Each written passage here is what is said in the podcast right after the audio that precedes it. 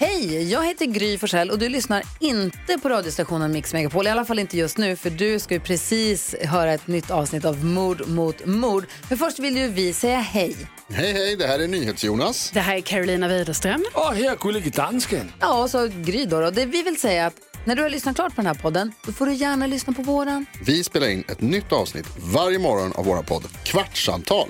Och hela radioprogrammet blir ju också en podd om man är väldigt morgontrött eller så. Just det, om man missar morgonen ja. Men mest av allt så får du gärna lyssna på programmet i direktsändning varje morgon på Mix Megapol. Live varje morgon från klockan sex och då har vi med oss massor med vänner också. Thomas Bodström, Babben Larsson, Johan Pettersson, Christian Luuk. Massor med coola människor som bara dyker upp och gör livet bättre. Ja, som jag, gullige dansken. Exakt så. Och så mycket bra musik och annat skoj såklart. Så vi hörs när du vaknar på Mix Megapol. Radio play.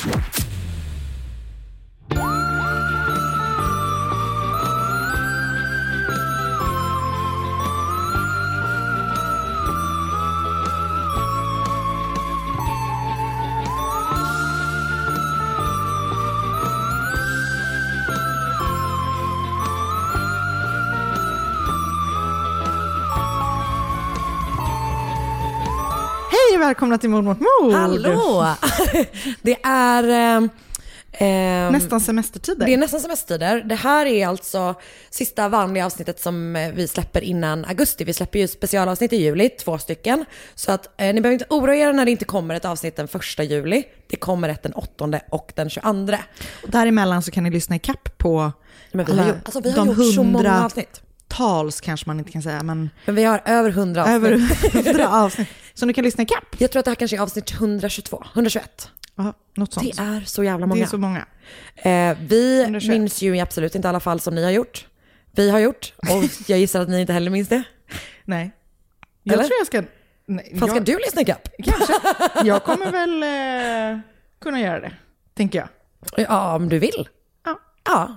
För att jag tänker om man lyssnar tillräckligt, man vill inte lyssna på det som vi släppte upp förra veckan för då blir man så himla medveten. Men däremot om vi går tillbaka lite längre i Lite tiden. längre bak. Mm. Så gör det. Vet du vad jag har börjat längta efter? Berätta. Att vi ska podda live igen någon gång. Jag drömde om det. Nej. Jo, och då hade vi en stor podd. Alltså vi var typ tusen personer. Wow. Globen. Showcast. Ja, alltså, Du och jag dansar in. ja, som hade Alice vi varit och, så coola som är de. Alice och eh, Bianca. Bianca. Jag har en sån, jag har en sån du har danstopp. sånt. du har en sån slängig tofs Ja. som du kan piska någon. Men du får ha en likadan. Du kanske behöver ha lite längre hår. Okej, men så, så fort vi har sparat ut mitt hår. Eller så sätter vi bara in extensions. Ah, Fan, jag tror inte jag kan pull off extensions. jag hade en period, en väldigt problematisk period, inte abs- absolut inte problematisk på riktigt, men när jag hade en sån liten tofs som jag sätter fast runt liksom. Ah. Eh, det var inte eh, top notch kvalitet. Alltså man ser tillbaka på bilderna man bara, men det är ju bara typ att jag har hängt så plastremsor där bak. Det ser så jävla fult ut.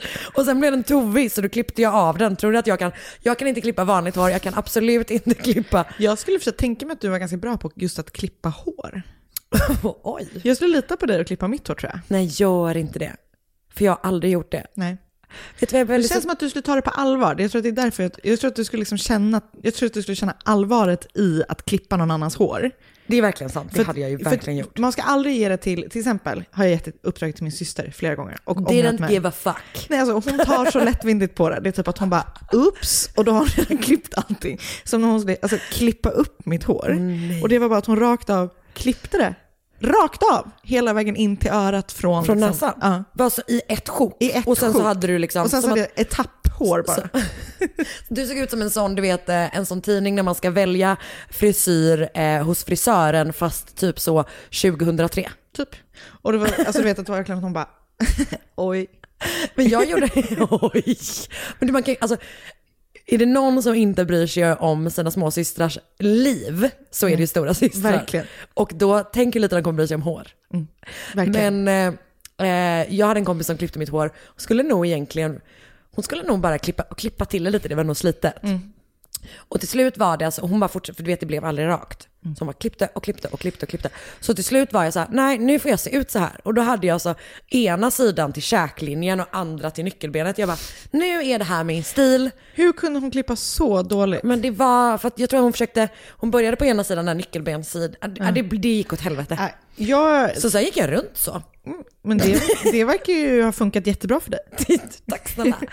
Men eh, jag har typ aldrig fått klippa någon, vilket jag känner mig väldigt kränkt för. För jag har blivit klippt så många gånger av... Men vill du klippa mig då? Jättegärna. Vi kan göra det nu. Alltså gärna.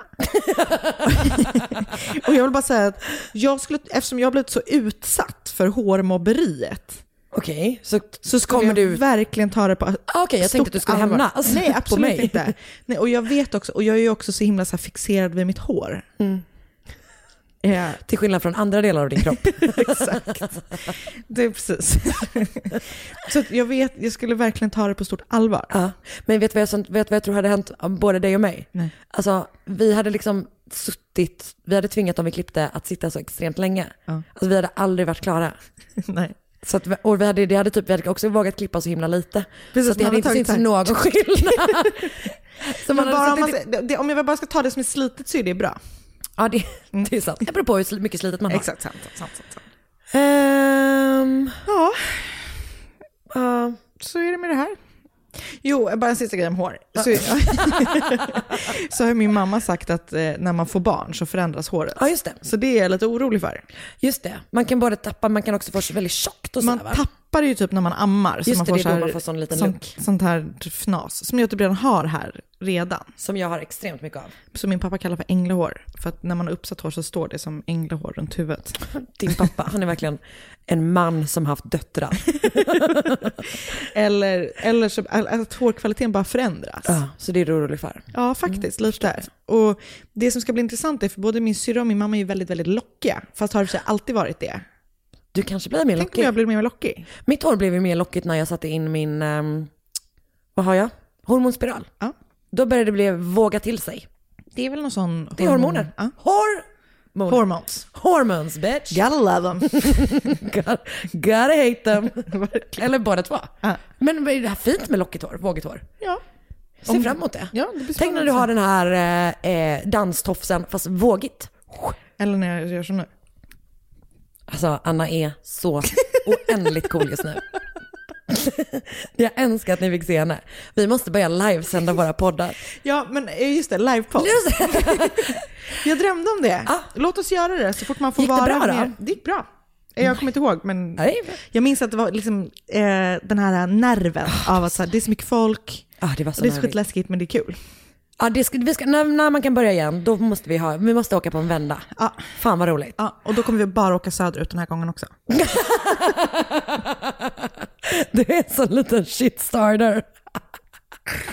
Det skojar. Eh, det blir Sundsvall. Eh, Ehm, vi skojar, vi skojar. Eh, världen håller ju på att brinna upp. ja. Alltså allting är oändligt, oändligt sjukt. Mm. Man möts ju av så störda jävla klipp på typ polisbrutalitet mot, mot protester Mm. och så jävla mycket dumma folk som säger så jävla korkade saker om de här protesterna. Typ det här att man jättegärna använder så Martin Luther King som så här, han var aldrig våldsam. Nej. Alltså som att inget, som att liksom protest, alltså det verkar finnas typ en bild av att all eh, samhällelig förändring har liksom skett genom att typ så Samtal. Ja, exakt. Och typ att man har lite, att det känns som att folk nästan säger till typ svarta personer så bara, om ni bara tar det lite lugnt Mm. så ändrar vi det här på tid, över tid. Man bara, fast det har vi ju alltid sagt. Vi Mm. Nej, lever ju verkligen. fortfarande i ett supervitt samhälle. Ja. För eftersom eh, det typ rasistiska systemet genomsyrar ju allt Mm. i hela världen. Perfekt. Ehm, och det jag är så här, eller det har ju du och jag pratat om typ 8000 gånger, att det går typ inte att prata om true crime. Eller true crime är ju superpåverkat av Absolut. liksom, eh, alla de här frågorna, rasism och sexism och allting. Ehm, men jag ehm, skrev i våran grupp Ja. om två poddar som jag bara tänkte tipsa om. För Jättebra. att det är ju också supermycket så att eh, de krimhistorier som får typ utrymme är ju, eh, handlar ju nästan alltid om fall där vita eh, Är offer. Är, ja, exakt. Så att det är två stycken krimpoddar som, jag, som man kanske har missat. Som eh, görs av och handlar om just fall som, men som rör eh, people of color, mm. icke-vita. Och den ena heter Crime in Color. Crime in Color, ja. Och den andra heter Crime Noir, the podcast. Jättebra. Eh, så att om man typ känner att så här, när man, för, jag, för man kan verkligen bli medveten om det ibland, att man bara är så här, just det, alla fall som jag har läst om eh, ser ut så här liksom. Det är vita offer. Mm. Och då så tycker jag att man, eh, att man behöver eh, påminnas och själv typ börja med, bli medveten om sin mediekonsumtion. Bra. Väldigt bra. Eh, så jag vill bara Så Crime in. Color och Crime Noir. The podcast. Podcast. Exakt. Eh, bara lite så två poddtips kan man Jättebra. behöva nu inför Tack sommaren. Karin. Um, Något mer? något mer? Nej, jag tänker typ vi kör igång eller? Absolut. Yes. Refunder är en tjänst som gör att du får tillbaka pengar när du handlar på nätet. Det är fantastiskt. Det är verkligen det. Och som mord mot mord-lyssnare, så om du går in på refunder.se mord mot mord, blir medlem där, gör ett köp för minst 200 kronor inom två veckor så kommer du få 50 kronor, riktiga pengar, tillbaka på ditt refunderkonto. Och det är alltså utöver de pengarna du får tillbaka av att bara göra köpet. Exakt. Så att eh, om man vill typ använda Refunder på bästa sätt, då laddar man ner Refunder-knappen. För då säger den till, oavsett vad du googlar, så säger den liksom till var du kan få tillbaka pengar. Alltså var du gör det bästa köpet och därför då sparar pengar. Ni fattar grejen. Ni fattar. Så gå med på refunder.se slash mot mord, bli medlemmar, 200 kronor inom två veckor. 50 så sparar du kronor pengar. tillbaka. Hej! Hej!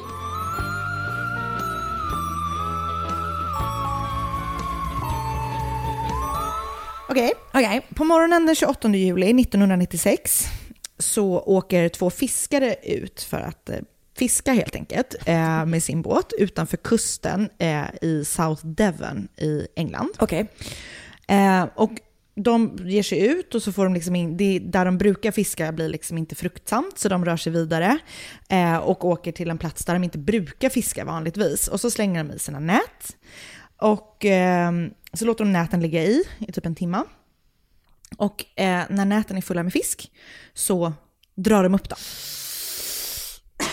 I nätet, näten, eller ett nät, så är det då inte bara fisk. Utan i det så ligger också en manskropp. Åh jävlar vad läskigt. Så sjukt obehagligt. Ah, fy fan. Alltså enormt filmiskt. Så På ett filmiskt. fruktansvärt sätt. Ja, så jävla obehagligt. Okej. Så de här två fiskarna då, de får ju liksom upp mer än vad de önskar. En hel person mer än eh, det. Så de kontaktar genast polisen och åker liksom in mot land. Och ehm, mannen är fortfarande väldigt intakt. Så att man är så här, han, Han kan inte ha han har nog inte legat här eh, så länge, konstaterar polisen. Ehm, han är klädd i skjorta, byxor, eh, ett skärp, eh, inga ytterkläder. Han har skor på sig, men han har ingen plånbok eller någonting som kan identifiera honom. Ehm, på armen har han en Rolex-klocka. Men allt annat är borta. Liksom. Han har ingenting i fickorna, ingenting så här. Rolex håller. Fan vad de är hållbara ändå. Men Jag har ingen aning, jag kan det ska man, absolut ingenting om klockor. Det ska man få om man betalar så för en Det är klocka. verkligen, verkligen sant. Eh, så polisen är bara först så här, okej, det här är förmodligen en man som har trillat över bord. Alltså det är en olycka. Han har varit ute med båten och eh, trillat över bord. Någonstans i krokarna liksom. Men det finns inga rapporter om saknade personer någonstans och liksom, de bara så här, ja, det, det verkar lite mystiskt tycker de. Att han liksom har trillat i och typ, ja, de, de fattar inte riktigt sådär. Eh, så rätts, de, de låter rättsläkaren undersöka kroppen. Eh, och då visar det sig att kroppen har liksom lite skador. Så. Bland annat så har han, den här mannen som de har hittat, ett jack i huvudet. Och polisen tänker typ så här, men det behöver inte betyda någonting det här jacket, utan det kan ha varit att det typ har blivit skador, vet när han har dragits in i nätet. Att så här, han har åkt in i båten, han har åkt in och hårt, alltså du vet så här. Så att de, de är lite sådär, ja, Det är oklart. det är oklart. Liksom. Det, kan det kan verkligen, verkligen fortfarande vara en olycka. Rättsläkaren hittar också, eller det har ju polisen sett också, han har en tatuering på handen. Eh, och den är eh, liksom lite sådär som, som gamla tatueringar blir. Den är liksom lite utskav. Så att den är lite så oklar form. Jag tycker typ det ser ut som ett skepp. Man, man, man, det liksom kan vara lite olika former typ. Eller kan vara olika motiv. Fantasin får göra sitt. Och din fantasi gav dig ett skepp. Ja, men för jag tänkte, precis, han är på en båt, kanske. Eh, Ja. Så, men den här Rolexen, den kan, tänker så här polisen, bara, den kan bidra med information om vad det här är för person. För att om det är en äkta klocka så har den ett serienummer som de kan spåra. Just det. Ja. Eh, och klockan är äkta. Och ehm, eftersom den är äkta så har den då det här serienumret. Så de kontaktar typ Rolex i London eller du vet någonting sånt. Och säger så här, vi har hittat en kropp med den här klockan. Kan ni se, kan ni se vem som har köpt den här klockan? Då är de så här, ah, vi kan kolla om den har varit inne på service och så kan vi se typ var den har blivit, du vet, var den hör hemma någonstans. Man kan ju inte säga exakt vem som har klockan nu eftersom den kan ju säljas ja, liksom begagnad och så här, Ges bort i present. till exempel. Ja. Ehm, men de hittar i alla fall vad klockan, eller de säger, ja men vi hittade det, den har varit inne på service. Ja. Eh, Så så bra kvalitet var det inte. det krävdes ändå service. eh, men det kanske var att han ville ta bort några länkar typ. eller för den har blivit för stor. Just det, just det. Ja. Mm. Ehm, den har varit inne på några eh, service några gånger i Yorkshire och är inhandlad av en man som heter Ronald Platt. Okej. Och de kollar upp den här Ronald Platt och ehm, det visar sig att han har hyrt ett hus i Essex. Och eh, hyresvärden kopplar i sin tur ihop polisen med en person som Ronald har angivit som referens när han ska hyra det här huset. Ah. Och det är en man som heter David Davis. Och det är en kompis Okej. till Ronald. Så polisen är typ så här, okej, vi vill träffa den här David Davis för att det är den enda, eh, liksom, Vad är det för namn? Förlåt. jag ska berätta det sen. Okej. Ehm, David David. ehm, det är den enda liksom leaden de har på Ja. honom, så att de eh, bestämmer träff. Och ehm, när de träffar den här David då så är han så här jättetrevlig, välklädd, vältalig, liksom man. Han är inte britt, utan han eh, har typ en amerikansk Accent. Eh, accent. Mm. Så han berättar att så här, jo nej, men vi är vänner liksom och han har lånat pengar av mig för att etablera sig. Han har liksom flyttat från England för han ville flytta till Frankrike och jag har lånat ut pengar av mig. Och, men sen har jag inte hört någonting så att antagligen så har han eh, gett sig ut med båten typ och ramlat över. Alltså vet han är verkligen bara så här, jag, jag har ingen aning men det sista jag hörde från Ronald så var det att han skulle flytta till Frankrike. Okej. Jaha, så okej, tänker polisen, då tänker de att det här är kanske en done deal. Det är alltså en man som har, det har varit en olycka. Ja. Och sen så bestämmer de sig typ så här, ja men vi, vi behöver träffa den här David Davis igen. För att bara så här, vi åker hem till honom, vi, må, vi har lite fler frågor typ om liksom Ronalds Whereabouts. Exakt. Så att de åker till den här byn där, ehm, där David snubben bor. Davis bor. Och det är en liten, liten by. Och så går de fram till huset där de tror att han bor. Och så knackar de på. Och då är det typ att de bara, nej det bor ingen sån här. Typ. Eller, för, och husen har du vet något namn. Så här, att det är typ så här, eh, bla bla bla farmhouse. Japp. Och den andra hette typ bla bla bla little farm. Så Japp. att de har typ gått till farmhouse fast Donald Davis bor i little farm. Så polisen är typ så här, är det här little farm? Och då säger de så här, nej det här är farmhouse. Um, Okej, men, men det är David Davis som bor i little farm. Och då säger grannarna så här, nej. Där bor ingen som heter David Davis. Den som bor De bara, det är ett där absurt namn. den som bor där heter Ronald Platt. Nej, Alltså då, vår döde man. men gud, okej. Eh, så då är polisen bara så här, men nu är det något som inte stämmer. Så helt slumpmässigt har de då liksom fått reda på att så här, okej, det är något som inte stämmer Ja. med allt det här. För de var typ helt så säkra på att avskriva fallet. Typ. Så de frågar vidare, de bara, kan ni berätta mer? Kanske de säger till grannarna. Ja. Eh, och de är så här, ja men i det här huset bredvid oss så bor Ronald Platt. Han har en eh, mycket yngre fru och två små barn. Och de är så här, ja men han har en båt, vi vet inte vilken båt det är, vi vet, eh, inte var båten ligger, men vi vet att de brukar vara ute med båten. Typ så här. Men, men han heter Ronald Platt, han heter inte David Davis. Typ så är de. Så okej. polisen typ är så här, mhm, okej. Och Jag älskar din invitation av polis under utredning. men, när de, de får liksom en, Okej. Att du så... det, är sån, ko- det är så riktigt hård nöt att knäcka. Ex- det, alltså det krävs klur. Ja. Här ska kluras. Här ska kluras. Så de får reda på att Ronald Platt har en båt. Så då är de så här, okej, vi, nu åker vi och pratar med de här fiskarna igen. Vi måste veta mer, typ vad som hände när Ronald Platt, vet, vet de någonting, hade han någon båtindikator, alltså vet så här, vad, kan, vad är det här? Och var är den här frun och barnen? Ja. Allting känns väldigt konstigt. Vänta, jag måste sätta mig upp lite. Ja, du, det är så spännande. Jag kommer inte kunna göra det lika smidigt som du. Så vi hörs som en kvart. upp dig. Så. Så. Jag har fortfarande inte fått barn och det har jag antagligen inte fått när den här podden kommer heller. Men vi hoppas att du har det. Men vi, Ja. Vi men vi, vi, eh, vi två är inställda på att det kan gå över tiden. det är vi.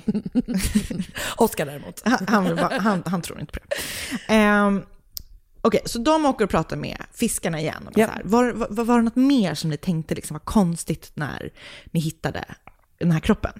Då är de så här, ja, det var ju lite så här konstigt för att i nätet så fanns det också ett ankare.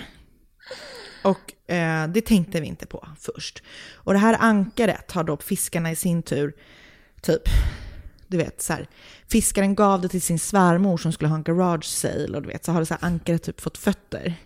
Men polisen lyckas, som tur är, få tag i ankaret. Så att de är så här, okej, det här och Ronald Platt själv hörde inte hemma i nätet.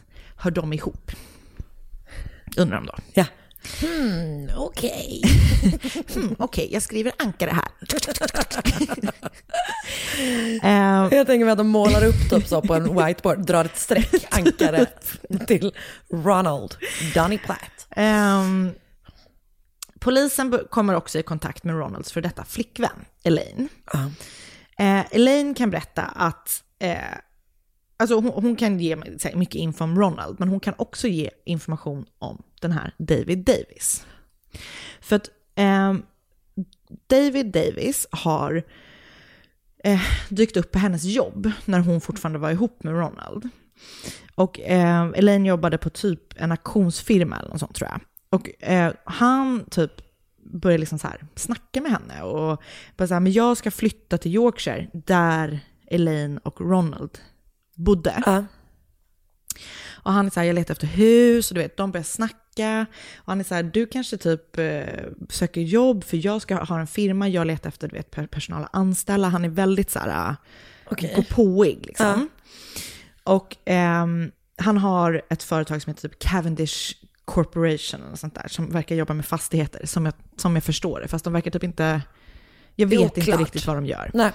Men Elaine tar i alla fall, hon börjar jobba för David med någonting. Okej. Och på den vägen så blir David och Ronald jättebra vänner. Ah.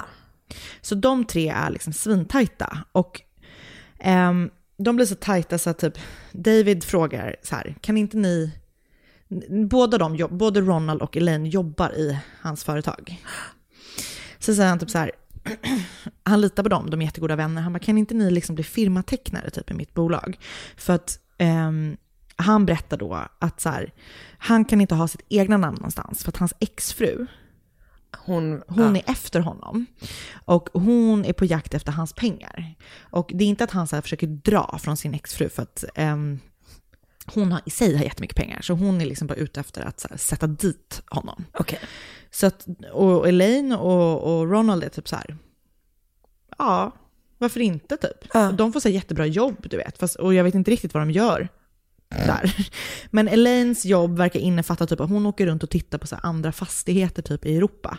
Men de verkar inte investera i någonting, de köper aldrig någonting. Alltså, vet, så här, lite konstigt. Det låter verkligen lite märkligt, också lite soft jobb. Ja, bara- jag på runt och kollar på ett hus. Då åker jag till Paris och kollar på eh, En grej. En grej. Jag köper ingenting. eh, men det är liksom, det är typ inget, alltså de tycker inte att det är konstigt. De bara så här, vi har ett jobb, de får lön, de har en jättegod vän. Ja. David är typ världens, alltså han är verkligen så här schysst man. Han har typ, eh, du vet, han är aktiv i kyrkan, han är väldigt så här, omtyckt, bla bla. Eh, Men Elaine är inte den här frun med barnen? nej, Nej, okej. Mm. eh, för David har, det var ju Ronald Platt som bodde i det huset. Ja, just det, ja. som hade, Ja. ja precis. Ja. Nej, hon är inte den unga Nej. frun. Ehm, precis, nej. Elaine och Ronald blir så tajta så att de så här, firar jul med David. Och då har David sin dotter med, som är typ 15 eller något sånt där. Och ehm, i julklapp fick Elaine och Ronald flygbiljetter till Kanada. För tydligen så har Ronald en dröm om att flytta från England och flytta till Kanada. Okej. Eh, och biljetterna som David ger dem är, ska utnyttjas, det här är alltså julen 92 antar jag. Ehm, de, för de måste utnyttjas innan februari 1993. Oj, kort Så- tid. Ja, så Elaine, Elaine tycker det bara så här, det här är lite weird tycker jag, typ att varför måste vi så här åka, måste, varför måste vi flytta, alltså du vet så här, måste, varför, varför är det så kort datum? Och planen är typ, alltså är, alltså är hans grej så här, ah, men ni sa ju att ni ville flytta dit. Exakt. Så det är inte typ så här, så nu kan ni åka dit och reka, utan Nej. det är så här, nu ska ni flytta dit. Exakt. Okej, ja. Känns Eh. som att han tar sig lite grann friheter ändå. Verkligen. Ja. Men så Elaine är lite så här, okej, weird typ. Men, men Ronald är så superexalterad, för han har alltid velat flytta dit. Ehm, och David var också typ så här, men om ni flyttar men ändå vill jobba kvar i Cavendish Corporation så, så kan vi lösa det. Och då löser vi det liksom genom att ni, för de är ju firmatecknare. Ah. Vi löser det typ genom att vi gör en stämpel av båda era signaturer. Så att jag kan så här stämpla papper. Typ, så att ni kommer inte behöva sitta så här och göra allt pappersarbete från England. Jag kan lösa det. Men liksom jag, det, det vore enklast för mig om ni typ bara kunde vara kvar som så här firmatecknare i Det bolaget. låter inte så bra att göra en stämpel med någon signatur. Nej, det är inte det. Det låter lite olagligt. det. Det tror jag verkligen. Vi får fråga vår advokat sen. Vi gör det sen. Eh, men de gör det och Elaine Ronald flyttar till Kanada. Eh, och när de väl är där så, alltså Elaine trivs inte alls. Hon får typ ingen jobb, Ronald har också lite svårt få jobb, det är kallt, alltså du vet, så här, de typ kommer mitt i vintern. Så att bara fem månader efter att de har flyttat så kommer Elaine hem. Och det är dels för att hon ska vara, eh, tärna på sin syrras bröllop, men också för att hon har bestämt sig för att hon inte vill vara kvar. Hon, hon pallar liksom inte leva där, och, och, så hon lämnar Ronald och Kanada. Och David, som då har blivit jättenära vän även med då Elaines syrra, är också på bröllopet och han är bara så här, men ska du inte ge det en chans till? Typ, du måste så försöka, så här, ge Ron, det här är Ronalds stora dröm, typ. Ge honom, du, liksom, du måste ge den till chans. Men, men hon vill liksom inte. Nej. Så han är, Man bara, just, poängen är ju att det är Ronalds stora dröm. nu har vi testat på den i fem månader och det sög. exakt, det funkar inte. Nej. Eh, men han, och han blir liksom väldigt irriterad på att han tycker att hon liksom är så här omöjlig, typ, som inte vill göra Ah. det. Eh, efter bröllopet så bryter David kontakten med Elaine och flyttar från stan. Okej. Mm. Men de är fortfarande firmatecknare i det här, Ja, då, då, får, Bolaget. då får väl hon typ inte vara kvar, antar jag. eller han, han kan ju ha kvar dem för att han har ju de här jävla stämplarna. Det kan han. Ja. Men hon har ingen kontakt med någon av dem. Varken det. David eller Ronald. Nej. Eh, eller hon har kontakt med David igen 1998. Okej. Så eh, på, när polisen då har hört typ den här historien om David så bestämmer de sig för att plocka in honom för att så här, prata lite mer med honom. För att nu är de bara så här, okej, Något skevt händer. det här är konstigt. Ja. Och Elaine tycker också att så här, när hon får höra att Ronald då har dykt upp död från en båt, alltså vet så här, hon bara, det är något som inte stämmer. Jag skulle prata med David om jag var ni. Så sagt och gjort, han tas in på förhör för inblandning i mordet på Ronald Platt. Så väl inne på polisstationen så går de igenom, alltså vet de griper honom, han är typ följer med helt så här frivilligt. Bara of course typ jag ska hjälpa er och du vet så här. Så går de igenom hans fickor, de går igenom allting och i fickorna så hittar de två olika legitimationer. En som visar att han är David Davis och en som visar att han är Ronald Platt. Och sen så börjar det bara unravel. Eh, Okej. så när de har gripit, gripit David så åker de också hem till Davids hus. För de vill ju plocka in hans fru. Eller då inser Alltså de gick aldrig in i det där Nej. huset då? För då inser de ju då att så här, okej det här huset som de, David Davis bodde i, Ah.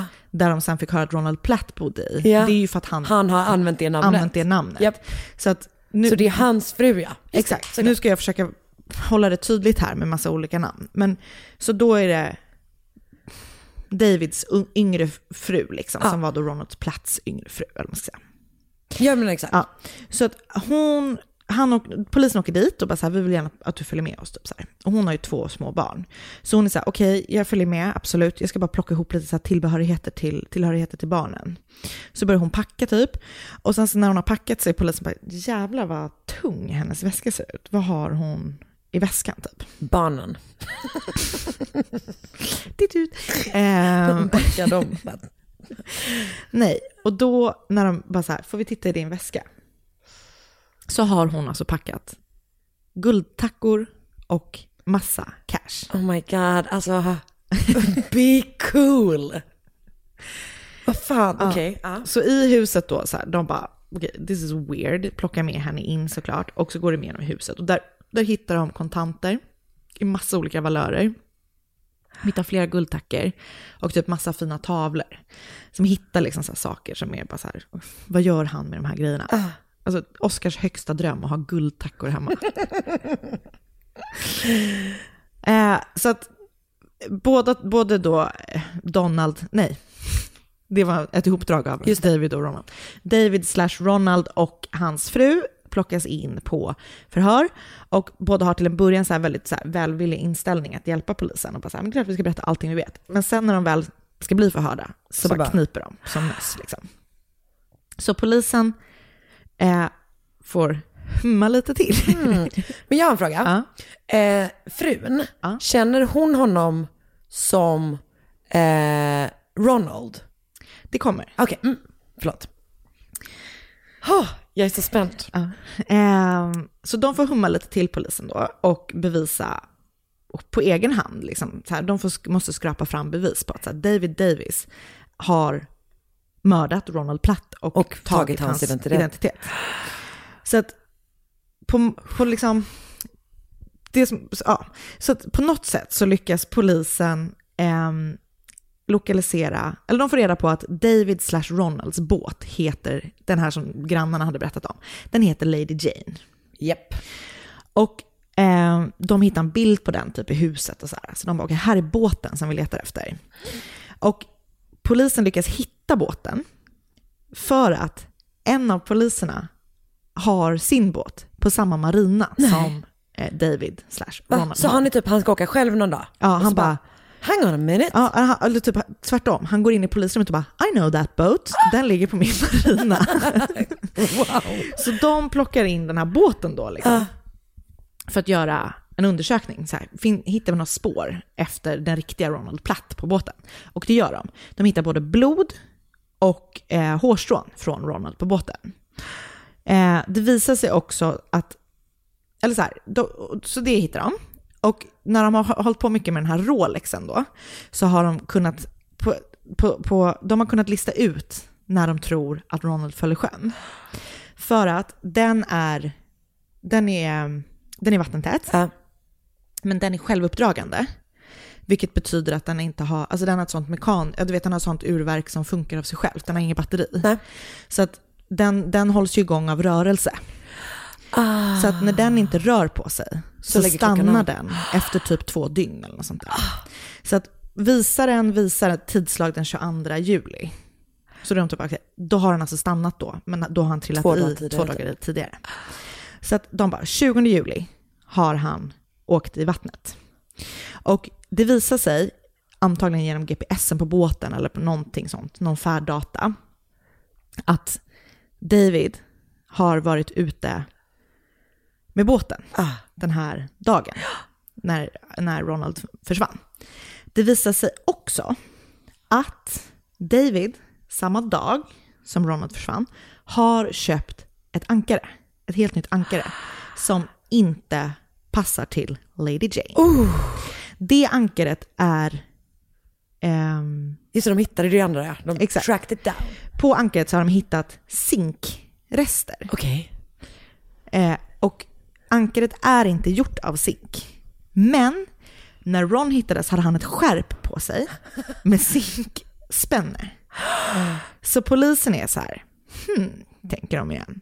Kan det ha varit så att David har tagit med sig Ronald ut på sjön, övermannat honom där, alltså slagit honom, eller dödat honom eller någonting. Sen har han fäst ankaret i skärpspännet Japp. och sen slängt ner Slängt honom honom. över. Det är teorin. Alltså vad är det här för morden i Midsummer Time? Verkligen. You English people. Verkligen. Ja. Vilket, vilket otroligt utredningsarbete. Alltså så. Men vi pratade om, apropå allt med polis och polisvåld och så här, och då hade Oskar en teori om att England är världens bästa polis. För de har tydligen väldigt hög uppklarningsrate och de har tydligen inte vapen på sig. Och de är tydligen jättebra på att humma och tänka. Verkligen.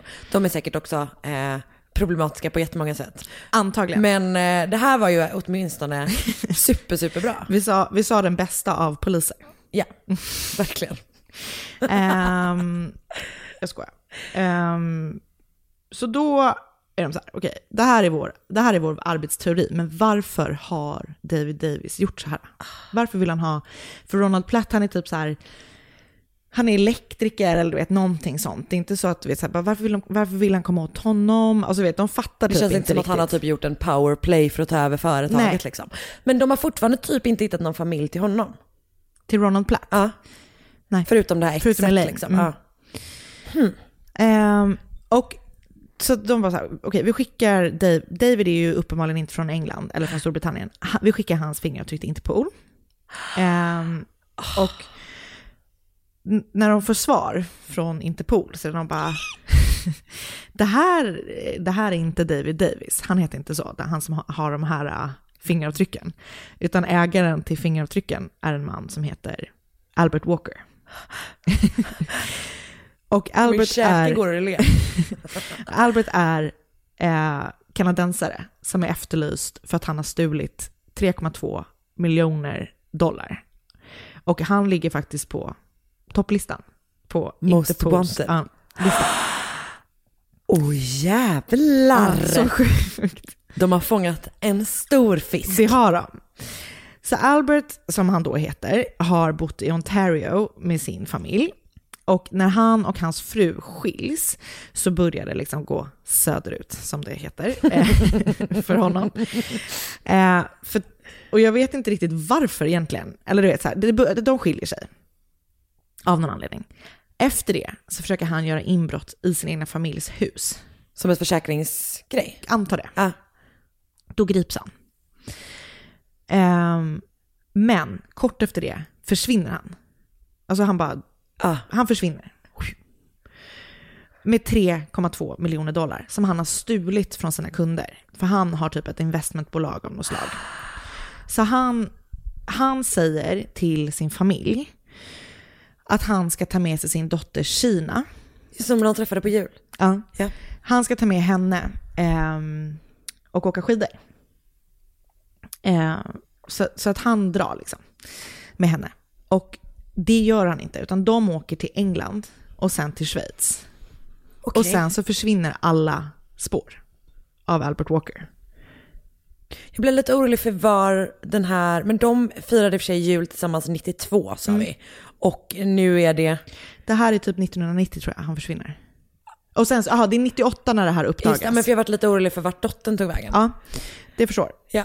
Men hon är ju typ eh, vuxen då. Ja, Ja, okej. Mm. Ehm, så att han har eh, tagit med sig dottern, lämnat Kanada, åkt till England, sen vidare till Schweiz och där har han gått upp i rök. Och det är för att Albert Walker har tagit sig en ny identitet som David Davis. Fan, alltså det är så jävla mycket lättare att begå brott när man är sådär rik. Ja. Och David Davis är i själva verket en av hans kunder som han har stulit pengar ifrån. Ja. Så han inser efter ett tag att han bara, men okej, jag kan nog inte vara David Davis allt för länge. För att han liksom vet ju vem jag är och du vet så här. Så att han behöver hitta en ny identitet som han kan stjäla. Han behöver bli en ny person. Ah, In comes Ronald Platt. han tog hans Underskrift med och sånt ju. Ja. Så han blir då jättegod vän med eh, Ronald och Elaine. Och eh, eller helt conveniently enough så har då Ronald en dröm om att flytta till Kanada. Han har ett Kanadalöv tatuerat på handen, inte ett skepp. Oj! Jag blev helt paff när jag bara, det var ju ett skepp med tre, med tre segel. Så, att, Det är det han har. ja, så han har hela tiden varit så här, gud det vore så fantastiskt, typ så här, du som är från, ja, vad- var nu David Davis Ontario. säger att han är från. Men Ja, jag tror inte han just säger det. det. Men eh, han bara, oj jag har alltid velat flytta till Kanada, typ det verkar Älskar den sirapen. Verkligen. The, the, the, the maple syrup.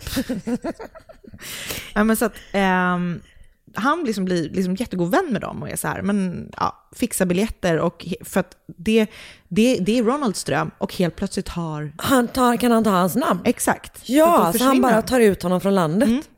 Så därför måste han övertala Elaine att de ska stanna kvar. Ja. Japp. Så att ehm, han, Jag. du är Jag hittar fram till lösningen. Du är- Sist av alla. kommissarie Morse. Kommissarie. Stupid. Nej. Eh, så att han har ju liksom, han har ju liksom en så vattentät plan. Han skickar iväg Ronald Platt till Kanada och så själv blir han Ronald Platt. Ingen, ingen har liksom no harm done, egentligen. Så det blir ju inte så bra då när David Ronald Albert får reda på att den riktiga Ronald Platt planerar att komma hem från Kanada. För han har ju liksom planerat att så här, men nu, Nu har jag jag- en ny identitet. Liksom. Men så istället för att han då är den nya Ronald Platt, den nya och den enda Ronald Platt i det här området, så helt plötsligt kommer den riktiga Ronald Platt hem. Och det ställer ju till det som fan. Det är så kul. Det blir sån jävla förväxlingskomedi plötsligt. Ehm, så polisen bara så här, okej det är därför han har mördat honom. Ah, han, vill, den. han vill behålla hans Han vill ha identitet. hans identitet. Det blir för svårt. Ja. Så i juni 1998 så inleds rättegången mot Albert Walker för mordet på Ronald Platt. Och Albert menar bestämt att han är oskyldig. Japp, såklart. Men klockan och eh, båten ger de här viktiga bevisen då, som jag berättade om med det här med när han, ja, hur han kunde liksom lokaliseras och allting sådär. Elaine vittnar också om hur eh, Om hans typ han har typ groomat dem. Liksom. Eh, så hon är ju här superviktig del i både utredningen men också sen i rättegången. För, för det finns typ inga så supertydliga bevis på att han faktiskt har mördat och slängt i honom. För det är ju ingen som har sett det. Det är Nej. ju så här circumstantial typ. Han säger typ att så här, ehm, ja det här blodet, det kom från att vi, vi var goda vänner, det stämmer. Han och det här, han skadade sig, du vet. Så. Och det visar sig att den här då mycket yngre frun som Ronald Platt bodde med Är hans dotter? är hans dotter. Nej. Så att hon blir ju också en jätteviktig del.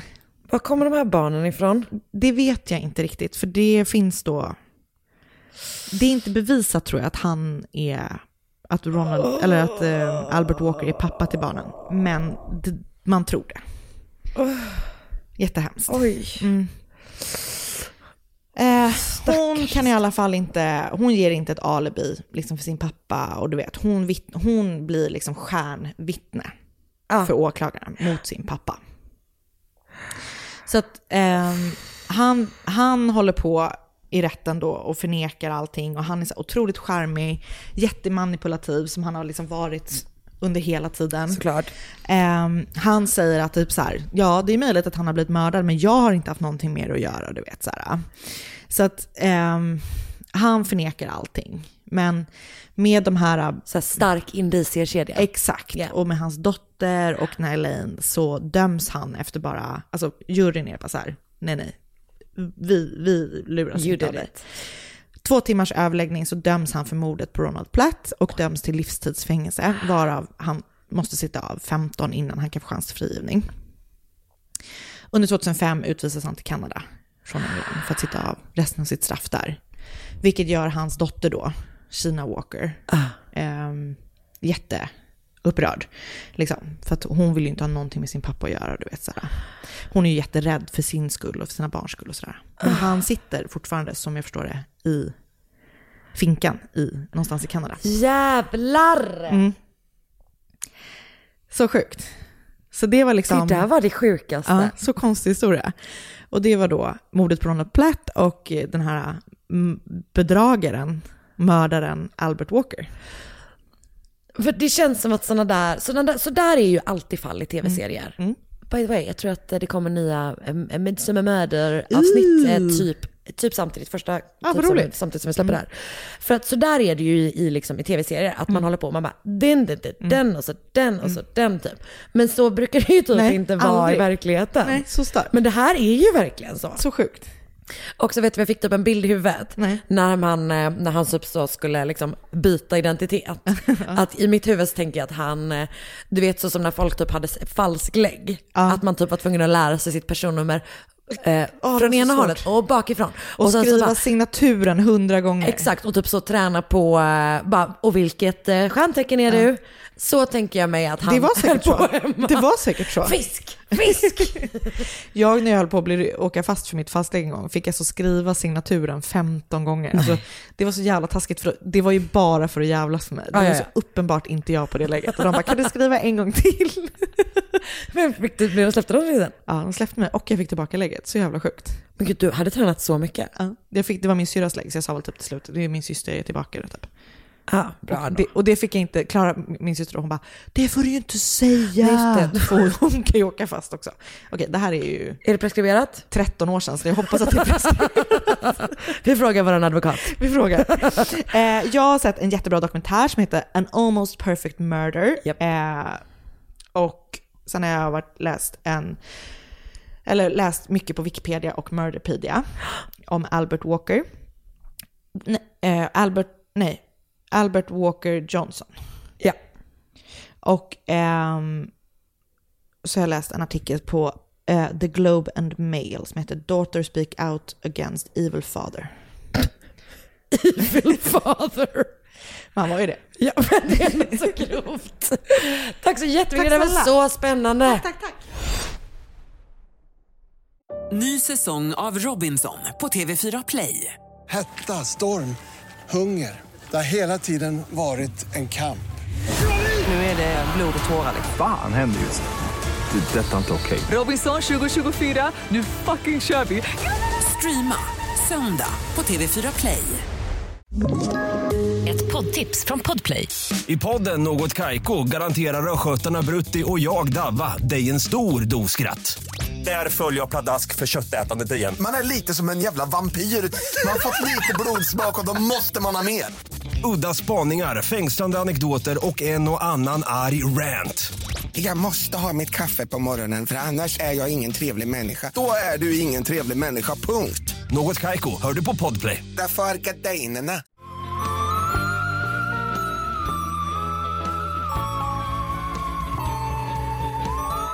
Ehm, jag har ett eh, speciellt, ett lite annorlunda fall idag kanske. Ehm, jag kör. Ja. I början av 1930-talet så är det ju så här, den stora depressionen.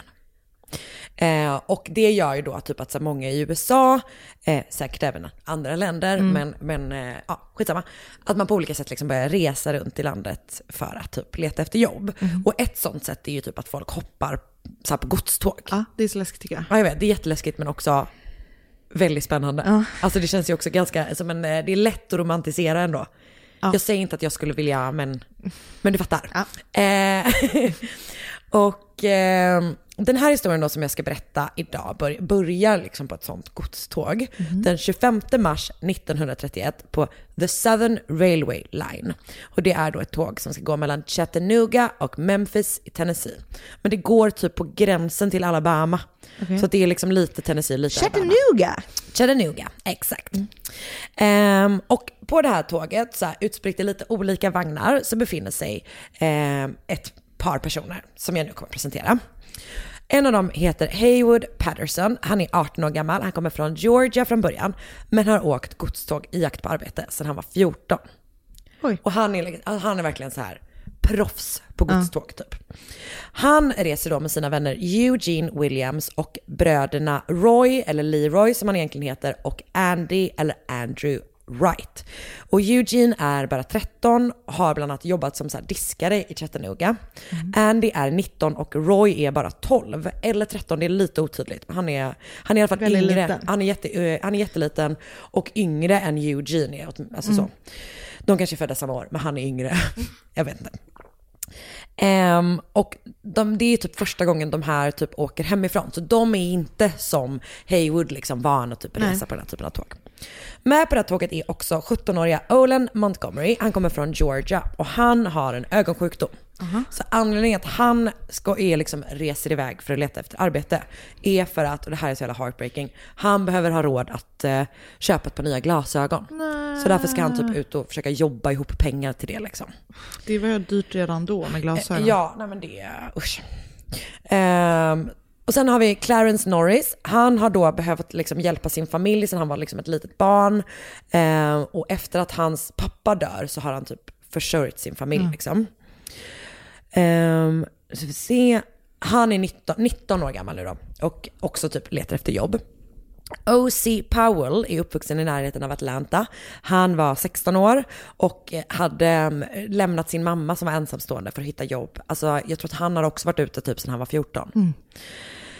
Och nu ska han då till Memphis. Så här små barn, vet, nej, alltså. vet. Det är så jävla jävla stört verkligen.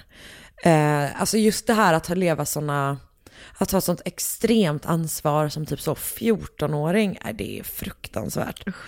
Sen har vi Charlie Weems, eller Charles Weems. Han är 19 år gammal, uppvuxen i Tennessee, men ehm, hans mamma dör först och sen så dör sex av hans sju syskon.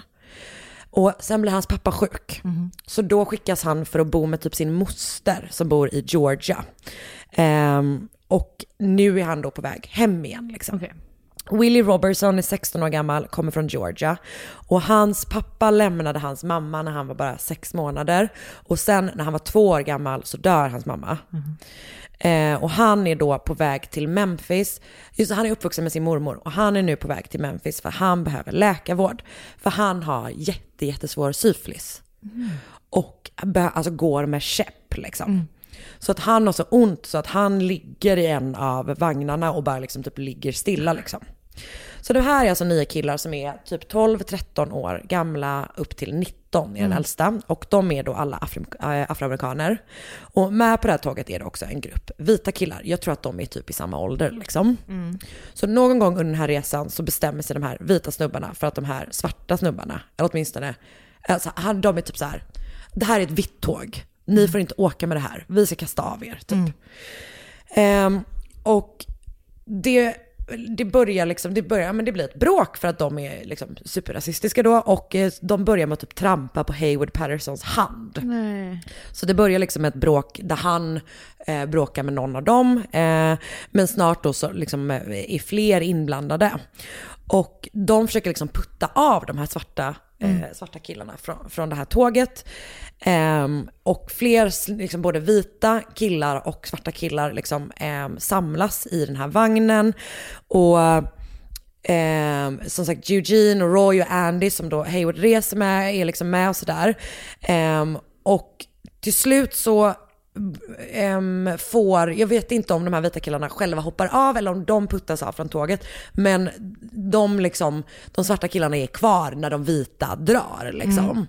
Eh, och de är ju liksom förödmjukade då, att Mm. de har förlorat den här fighten om sitt tåg. Liksom.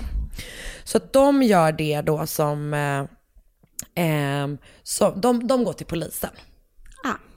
Vilket, och det här påminner mig om, såg du det här klippet när det var en, en vit kvinna som ringde eh, Mm. polisen på en svart man, jävlar. en svart fågelskådare Ja. i Central Park och var så här: It's an African American man who's abusing me. Det var så jävla vidrigt. Alltså att hon verkligen använde... Du vet eh, att hon blev av med sitt jobb efter det? Japp, jag vet. Det var ändå... Det är så jävla bra. Ja. Och att hon var så här, I'm not racist. Man bara, mm, fast det är du. Det här var rasistiskt. Men också att, det, ja, att, hon är liksom, att hon lyfter ju verkligen fram Ja, han, alltså att det. han är svart. Ja. Och det gör ju de här med liksom. För att de vet om att det kommer sätta igång saker. Mm. Liksom. Så de går till polisen och säger de så här, i, i Paint Rock Mm. går de till The Sheriff. Eh, det är i Alabama. Så Mm. har den liksom, ja, tåget, ja, skitsamma. De går in till sheriffen, sheriffen och säger att de har blivit utsatta för en attack av ett gäng svarta killar på det här godståget då. Och eh, polisen eller sheriffen drar liksom ihop ett gäng män. Och jag tror att det är, ett, alltså han vet ju om vad han gör. Han Mm. sätter ju, alltså det är en lynchmobb som han liksom drar ihop. Och sen så ger han dem uppgiften att så fånga varje svart på det här tåget. Alltså, fy fan. Ehm, och typ varje vuxen man med ett vapen i Paint Rock är liksom, följer med, för det är ju poliser med också. Mm. Men de tar ju med sig de här då. Liksom. Och eh, eh, de, de får stopp på det här tåget. Och grejen är att så här, det är ju bara fyra av de här killarna, på, alltså de här svartkillarna i det här gänget, de är absolut inget gäng, utan de känner ju inte varandra. Nej. Eh, de vet typ inte, med- flera av dem är inte medvetna om att det har varit ett bråk Nej. med de här jävla vita snubbarna liksom. Ehm, men så, så fem av dem reser ju helt ensamma och har ju inte träffat på de här innan liksom. Så att de fattar ju ingenting när man då stannar det här tåget och liksom en rasande typ folkhop söker igenom det här tåget och drar ut dem och griper dem allihopa då i Paint Rock. Och sen tar man med killarna till häktet i Scottsboro. Och, eh, ska vi se här. Oh. Ja, grejen är då att så här, de häktas då för, på grunderna för att de är misstänkta då för att ha misshandlat de här, de här vita killarna. Eh, men snart så kommer de då vara misstänkta för något värre. Mm. Eh, för att när man då söker igenom det här tåget så hittar man inte bara de här killarna utan man hittar också två vita kvinnor. Och initialt då så tror man att de här vita kvinnorna är sexarbetare som reser för, för sexarbete liksom. Eh, men de säger då snart att så här, de bara, nej nej, alltså vi har blivit våldtagna av det här svarta gänget. De här kvinnorna heter då Victoria Price och Ruby Bates. Och polisen tar med sig dem till häktet och Men när du säger att de hittade dem, hur, vad menar du Alltså det? de åker ju på tåget också Ja, liksom. Så när de söker igenom Ja.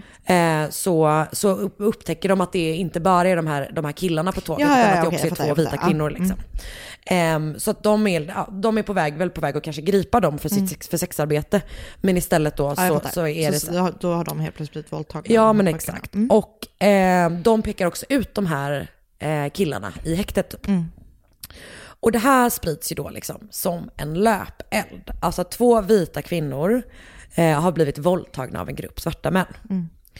Och det var ju typ ganska ofta så här typ lynchningar började, att det spreds ett rykte om att en typ, det kunde ju räcka med typ att en svart man hade så hälsat på en vit kvinna Mm. för att det skulle så här dras igång en lynchmobb och man, man mördade folk för Mm. det liksom. Du vet den här fruktansvärda sorgliga historien med Emmett Till. Som Ja. 14 år gammal, eh, det, man trodde att han kanske hade råkat röra en vit kvinnas hand när han, när hon köpte, tugg, när han köpte tuggummi av henne. Och han blev mördad liksom. Eh, alltså det här var en, en vanlig så, Mm. spark för, för lynch, lynchningar liksom vid den här tiden. Eh, och det här, det är ju också typ så här, det är ju en extremt, utöver att det är en extremt jävla rasistisk föreställning så är det också en extremt, alltså det är ju hederskultur liksom, Mm. det är hedersvåld. Eh, det, att man ska liksom försvara kvinnans renhet. Eh, ja, allt suger Mm. helt enkelt. Nyheten sprids och en lynchmobb samlas runt det här häktet liksom. Mm. Och de, de går ju helt rakt ut till polisen och är så bara, nu, vårt krav är att ni ska lämna över de här killarna till oss, så tar vi hand om det här. Mm. Ehm, och vilket också bara så här, det här är ändå, det är sånt jävla vilda västern Ja, det är liksom. så jävla vidrigt. Men den här sheriffen är typ så här att han bara, nej jag kommer inte göra det. Utan istället ringer han in då the National Guard Mhm. och flyttar dem till en annan ort som heter Gadsden, Alabama. Och där får de då invänta sina rättegångar. De är Eh, så små. Alltså, Japp. Alltså vet du vad det är? Det här är ehm, som ehm, Central Park 5. ja, alltså, Fast det är 60 år tidigare. Alltså Mm. det är exakt vad det är. Och det är liksom, du vet när folk är så här, när folk tror att, att typ protesterna i USA handlar om att, så här, att George Floyd har blivit mördad. Vilket Ja. är så här, eh, ja det handlar ju om det för att det är en del av ett system. Mm. Och det här systemet finns ju uppenbarligen här, men fanns också 89 när man gjorde så här mot de här pojkarna Mm. i New York. När Donald Trump tyckte att de skulle få dödsstraff Mm. för någonting de absolut inte hade gjort. Alltså det är liksom det systematiska. Mm. Nej, också det här då. Du vet, tror du att de var supersofta när de förhörde de här pojkarna? nej. Tror du liksom att så här, de ville verkligen, verkligen ha reda på sanningen? Nej, självklart inte. Eh, de har ju inga advokater med sig förstås. Ehm, och de, är också, de blir också informerade om att det står en lynchmobb utanför som vill mörda dem. De blir misshandlade, du vet förhören pågår hur länge som helst. Du vet det är det här vanliga att man är så här, om du bara säger så här Ja, ja. så kommer du, du vet då kommer det vara lugnt typ.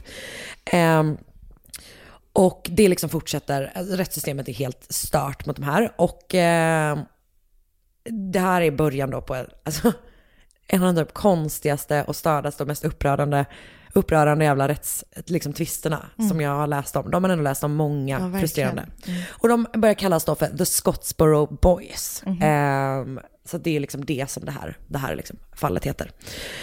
Ehm, man bestämmer sig för att man vill väldigt gärna riva av de här rättegångarna väldigt, väldigt snabbt. Ehm, jag tänker typ att det är för att man vet om att det finns, alltså samhället är ju i uppror. Mm. Man vill väl bara slänga undan dem så att man typ sen kan glömma bort att de finns Mm. liksom. Så alltså, de grips ju 25 mars. Jag tror att första rättegången börjar 6 april. Alltså det är så jävla jävla kort tid liksom. Ehm, och då tar liksom vakter med maskingevär med sig de här pojkarna till rätten. Mm. Och det samlas tusentals personer liksom, runt, eh, runt domstolen typ. De behöver ju ha advokater då. Mm. Så att ehm, det här är deras försvar. Det är en snubbe som heter Milo Moody, 69 år gammal. Han har inte varit försvarare i ett brottmål på flera decennier. Han är den enda som eh, tackar ja. Alltså de går ut med det till typ så, du vet the Alabama Bar Association. Mm. Han är den enda som säger så här, jag kan göra det. Men han har liksom inte varit i rätten på hur lång tid som helst. Till sin hjälp har han en snubbe som heter Steven Roddy. Han har blivit övertalad av domaren att ta det här. Han är fastighetsjurist. Så han har aldrig varit, alltså han har aldrig varit i den här typen av rättegångar överhuvudtaget. Han säger också rakt ut att han inte har hunnit förbereda sig och att han inte kan lagen i Alabama. För det är inte där han praktiserar. Man delar upp rättegången i fyra, så att Clarence Norris och Char- Charlie Williams prövas tillsammans. Och O.C. Powell, Willie Robertson, Eugene, Eugene Williams, Olin Montgomery och Andy Wright prövas tillsammans. Hayward Patterson prövas ensam. Jag tror typ att det är för att han verkar ha pickats ut lite grann som en ledargestalt typ. Och sen är det också Roy Wright, eftersom han är yngst. Eh, han åtalas också Mm. eh, ensam. Okej. Vilket också är konstigt för det är en annan pojke som är typ lika gammal. Mm. Men hur som helst, så delar de upp det då. Och alla verkar ha haft samma alltså försvarsadvokater. Okej. Vilket ju är, ja. Mm. Och eh, alla rättegångar ska klämmas in under fyra dagar. Mhm. Så det är så extremt kort liksom. Under rättegången så vittnar en läkare som så här säger att han inte har kunnat styrka då att kvinnorna utsatts för våldtäkt, vilket vi ju vet inte betyder att man inte har blivit utsatt för våldtäkt. Nej, nej. Liksom. Ehm, Victoria Price och Ruby Bates vittnar båda två och pekar då ut männen som sina förövare. Ehm, och det enda som man lyfter fram som, som konstigt under den tiden är att Victoria Price är, väldigt, hon är ett väldigt bra vittne, men Ruby Bates typ tar inte upp att hon har blivit, alltså att hon har blivit utsatt för det här under, alltså du vet att det är ganska långt in i hennes vittnesmål innan Ja, hon tar upp det. Vilket ju också kan vara om man är liksom traumatiserad Absolut. av att man har blivit utsatt för någonting. Ehm, man har också då lyckats vända några av de tilltalade mot varandra. Mm. Vilket de senare säger är då för att man har, alltså typ att någon kanske säger så här, ja ah, jag såg honom göra det här. Mm, för att man vill skydda sig själv. Ja, och de känner ju inte varandra. Eh, och då har de liksom sagt typ kanske så, de har slagit dem och sagt att bara du säger det här så kommer vi släppa Mm, dig. Det gör de såklart. ju liksom inte. Ehm, de säger alla själva liksom att så här, jag har inte gjort det här. Jag, Mm. Vissa av dem säger ja, jag var med i det här slagsmålet. Mm. Men jag har, vi har, jag har inte gjort det här liksom. Och ehm, flera av dem säger typ att så här, vi har inte sett de här kvinnorna förrän vi blev avtagna av tåget i Paint Rock. Liksom. Vi Mm. var inte medvetna om, jag var inte medveten om att de fanns på tåget typ. Ehm, och vissa av dem har ju liksom inte ens träffat de andra tillfrågade eller liksom Nej. förrän efteråt typ. De har fyra jurygrupper, så det är liksom samma eh, eh, åtals, åtalare och samma försvarsadvokater, samma domare också tror jag. Mm. Men det är olika jurygrupper. De är, eh, samtliga består då helt och hållet av vita män. Och det är alltså så nära mellan rättegångarna så att när juryn, jag tror att det är så här, eh, Clarence och Charles eh, rättegång börjar. Och medans den juryn överlägger så börjar rättegången med ett Haywood. Vilket gör att när de har kommit fram till sitt beslut så avbryter man Haywoods eh, rättegång Mm. och så får alla gå ut och så kommer den juryn in och när de eh, berättar vad de har kommit fram till, det vill säga dödsstraff, Mm. så utbryter ett sånt jävla, alltså härlig och glad stämning i den här rättssalen. Och det sprider sig ut typ på gatan. Så Ah, det ja. blir liksom så applåder och typ totalt jubel. Eh, det, är, du vet, det är någon orkester som är där och typ spelar låtar. Liksom. fan. Vilket ju då den här juryn i nästa rättegång självklart hör. Ehm, och sen fortsätter det liksom så. Så att eh, alla döms till döden. Förutom eh, Roy Wright. I hans fall så yrkar inte åklagaren på döden. Okej. För att han är för ung. Trots det vill sju av 13 jurymedlemmar avrätta honom. Eh, men fem vill då genom livstidsfängelse. Så det blir liksom en, en sån hung jury. Mm. Och därför bestämmer man att man ska ta om rättegången. Men det gör man aldrig. Utan han sitter bara sex år i häktet sen. Men gud. Eh, tills han då är typ 19 år gammal. Liksom. Eh, man ska avrätta, avrätta de här åtta killarna då som har dömts till döden eh, den 31 juli 1931. Det är alltså det tidigaste datumet som man kunde sätta. Mm. Men det här får då nationell uppmärksamhet och då engagerar sig The International Labour Defense. Det är alltså det amerikanska kommunistpartiets rättsdel typ. De engagerar sig i det här Härligt. fallet. Och det gör också NA, eh, NAACP, alltså National Associ- Association for the Advancement of Colored People. Mm. Så de två organisationerna liksom sätter igång typ. Eh, och det här blir liksom en del av liksom, the civil rights movement typ. Ehm, det pågår protester och kampanjer och brevskrivning och du vet sådär. Och det första man gör då är att man skjuter upp den här avrättningen ehm, genom att man lyfter fram det faktum att så här, de här pojkarna har inte, de har inte fått sin rätt till försvar. Alltså Nej. de har, inte liksom, de har inte fått några för- försvarsadvokater som har kunnat försvara dem. Och oavsett vad man tror om deras skuld eller whatever så är det ju så här, ja, det är ju liksom en, en constitutional right. Liksom.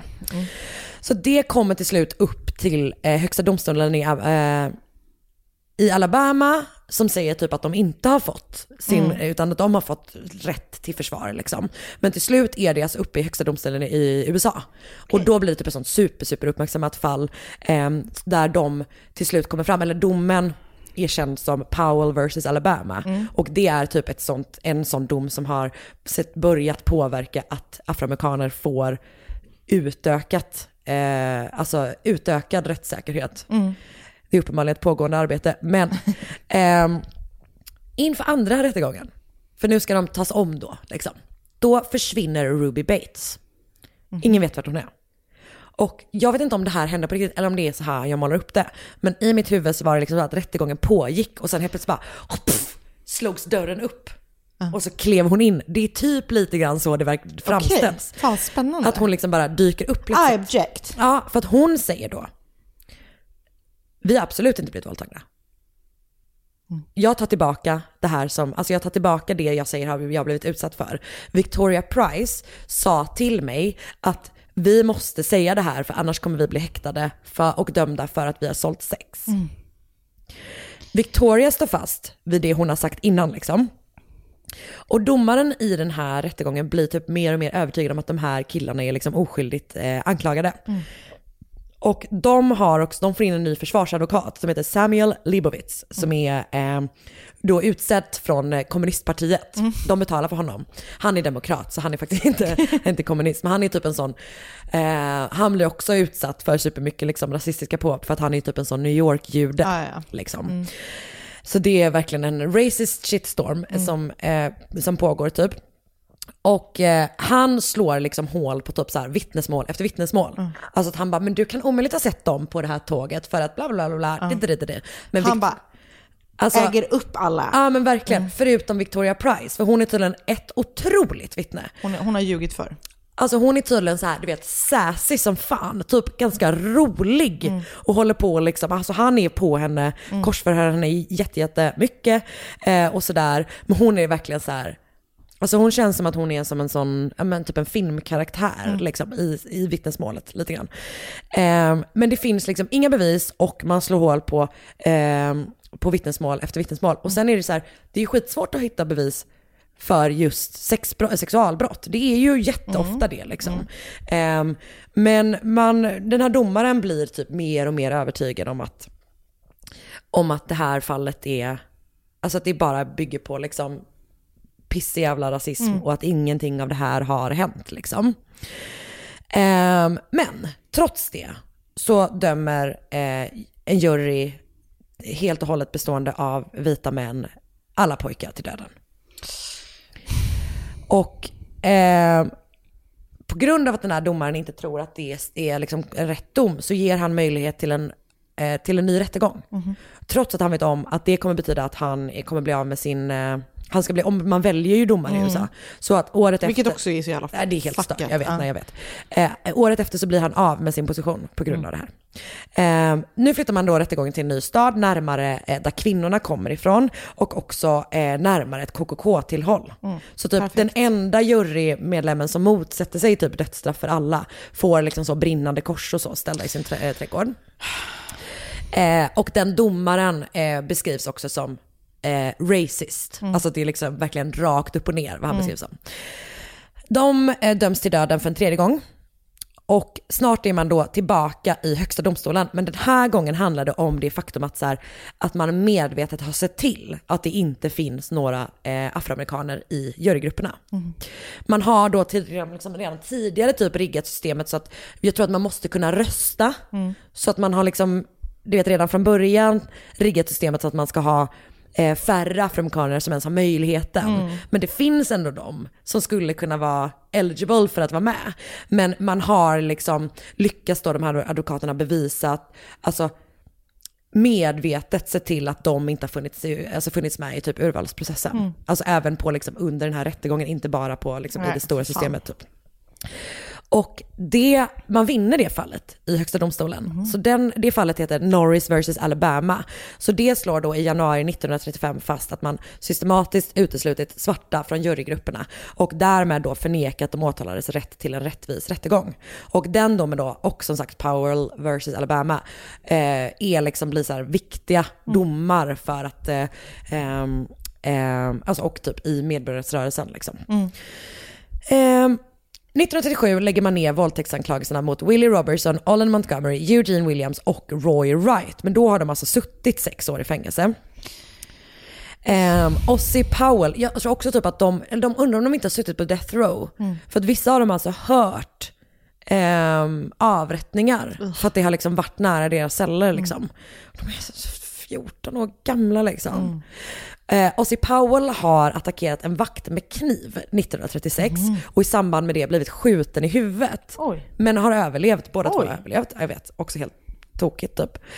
Så han döms för det till 20 års fängelse, men man lägger ner, eh, han erkänner sig skyldig mot det, till Mm. det, och man lägger ner våldtäktsanklagelserna mot honom också. Hayward Patterson döms för våldtäkt till 75 års fängelse. Han rymmer 1949, Mm. hittas i Michigan, men guvernören i Michigan vägrar lämna ut honom till Alabama. Bra. Eh, men sen sitter han i fängelse igen, 51, eh, för då har han dömts för ett överfall på en bar. Mhm. Där jag tror typ att han har, alltså att han döms för dråp. Okej. Eh, men han, han, så han döms 1951 men dör 1952 i cancer. Eh, Charlie Weems döms till 105 års fängelse, fängelse men får villkorlig dom, dom redan 1943. Mm. Andy Wright döms till 99 års fängelse eh, och han bryter en gång mot sin villkorliga dom men kommer upp till slut ut 1950. Clarence Norris döms till döden, men hans dom omvandlas till livs, livstidsfängelse typ direkt. Mhm. Han får villkorlig dom 1946. Roy Wright, som Mm. alltså var den yngsta, hans liv... Mm. Han eh, släpps då ut, eh, som sagt 1900, vad sa jag, 37. Mm. Han går med i typ eh, militären, i flottan tror jag. Och 1959 så kommer han hem och eh, hittar sin fru hos en annan man, skjuter Nej. henne. Och sen skjuter han också sig själv. Eh, så att han mördar sin fru liksom. Mm. Willie Robertson, som ju var jättesjuk, Ja. eh, han har också astma. Jag trodde man dog i syfilis. Ja, jag vet inte, men han får väl behandling kanske till slut. Eller något. Men han har också, det är jättehemskt också för att de, när de griper honom så tar de hans käpp som han behövde för att gå. Eh, och den får han typ inte tillbaka på hur lång tid som helst. Och du vet han som inte hade, eh, som inte såg någonting, Ja. han får typ inga glasögon på typ så tre år. Alltså du vet. Ja. Eh, men Willie Robertson han har också astma. Och hans astma har blivit jätte- jättemycket sämre av hans tid i fängelse. Så han dör till slut av en astmaattack. Usch vad hemskt. Eh, och många av de här, eh, de får liksom stöd av då NAACP. ehm, och är, du vet så här runt och föreläser och typ pratar om, om, om, om det de har varit med om. Ehm, och om liksom de här högsta domstolen besluten, om deras fall och sådär. Ehm, och pratar väl helt enkelt om hur extremt riggat rättssystemet var Mm. gentemot dem. Och eh, alla Scottsboro Boys fick nåd och Mm. förklarades oskyldigt dömda. Men de sista tre blev det då efter sin död. Och det var 2013 när Alabama Board of Pardons and Paroles enhetligt röstade för att benåda Hayward Patterson, Charlie Williams och Andy Wright som då var de tre sista som inte Mm. hade, hade, hade benådats. Och Clarence Norris som var den som levde längst, han dog 1989 eh, i Alzheimers. Han blev benådad 1976 så det är ändå långt efter att de liksom har kommit ut och sådär. Eh, men då blev han, eh, blev han benådad och då sa han så här om den kamp som då liksom för, sin, för att bevisa sin egen oskuld som han då hade fört i 45 år. Jävlar. Då sa han så här. The lesson to black people, to my children, to everybody is that you should always fight for your right, even if it costs you your life. Stand up for your rights, even if it kills you. That's all that life consists of. Usch vad hemskt. Och jag har då läst Encycl- Encyclopedia of Alabama. Jag har läst eh, PBS. De har släppt en dokumentär som heter Scottsboro, an American Tragedy. Och Mm. de har liksom, där finns ganska mycket olika information eh, även i text. Sen har jag läst eh, en text på, eh, från National Museum of African American History. Jag har läst på history.com och på Wiki- Wikipedia. Och eh, där har jag både läst om typ så här, fallet där det finns jätte, jättemycket. Det händer asmycket i de här rättegångarna. Som, det tog mig typ alltså en dag att läsa igenom Mm. den Wikipedia-sidan. Eh, och de, där finns också information om de här specifika domarna typ. Mm. Så man kan läsa mer om det också. Så det var Scottsboro Boys. Tack snälla, vilken fruktansvärd... eh, Men också hur likt är det inte eh, Central Park 5? Verkligen.